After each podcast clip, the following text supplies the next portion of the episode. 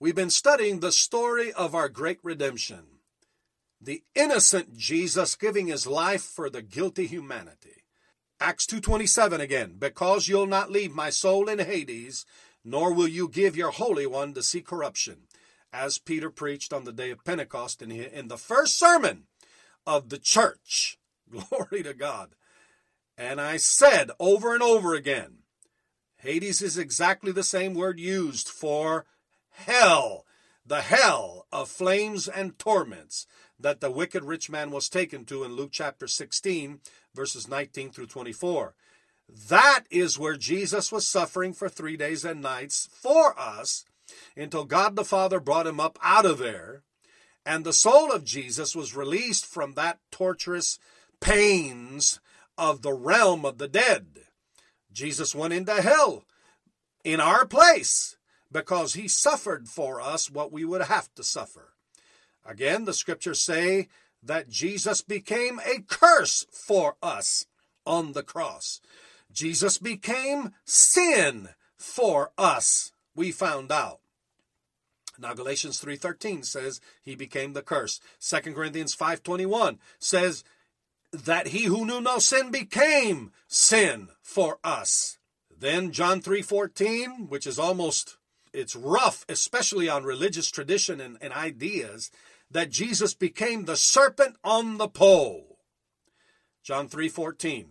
Everything he suffered for us was to make us free, and in conclusion we said that Jesus was made a curse, made sin, became the serpent on the fo- on the pole, and we saw uh, from Matthew 25 and verse 41 that God says those that are cursed to go away from him into the everlasting fire at having been prepared for the devil and his angels. So the cursed ones are told to depart to hell, the hell fire prepared for the devil and his angels.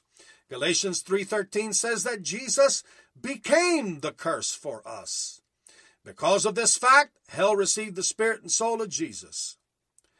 Jesus went with all of our curse of death, sickness, disease, destruction, pain, poverty, and spiritual death into hell to pay the price for our complete and total deliverance.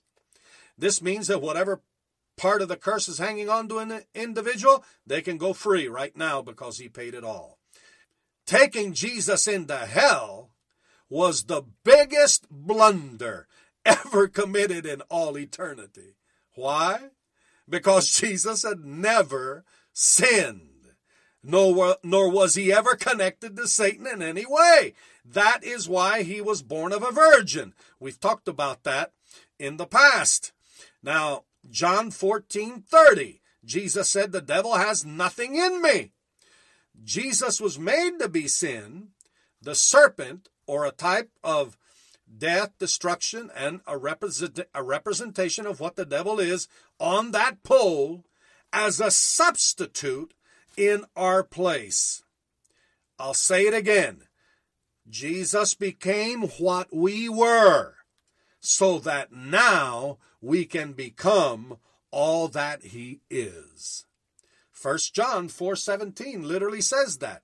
As he is now, so are we in this world. Even though Satan and all of hell thought they had won and they finally had him right where they wanted him that they had finally defeated the Son of God. They were very, very wrong. And God was not about to leave the soul of his innocent son in hell. And thank God that's where the resurrection comes in. We'll continue on our next study.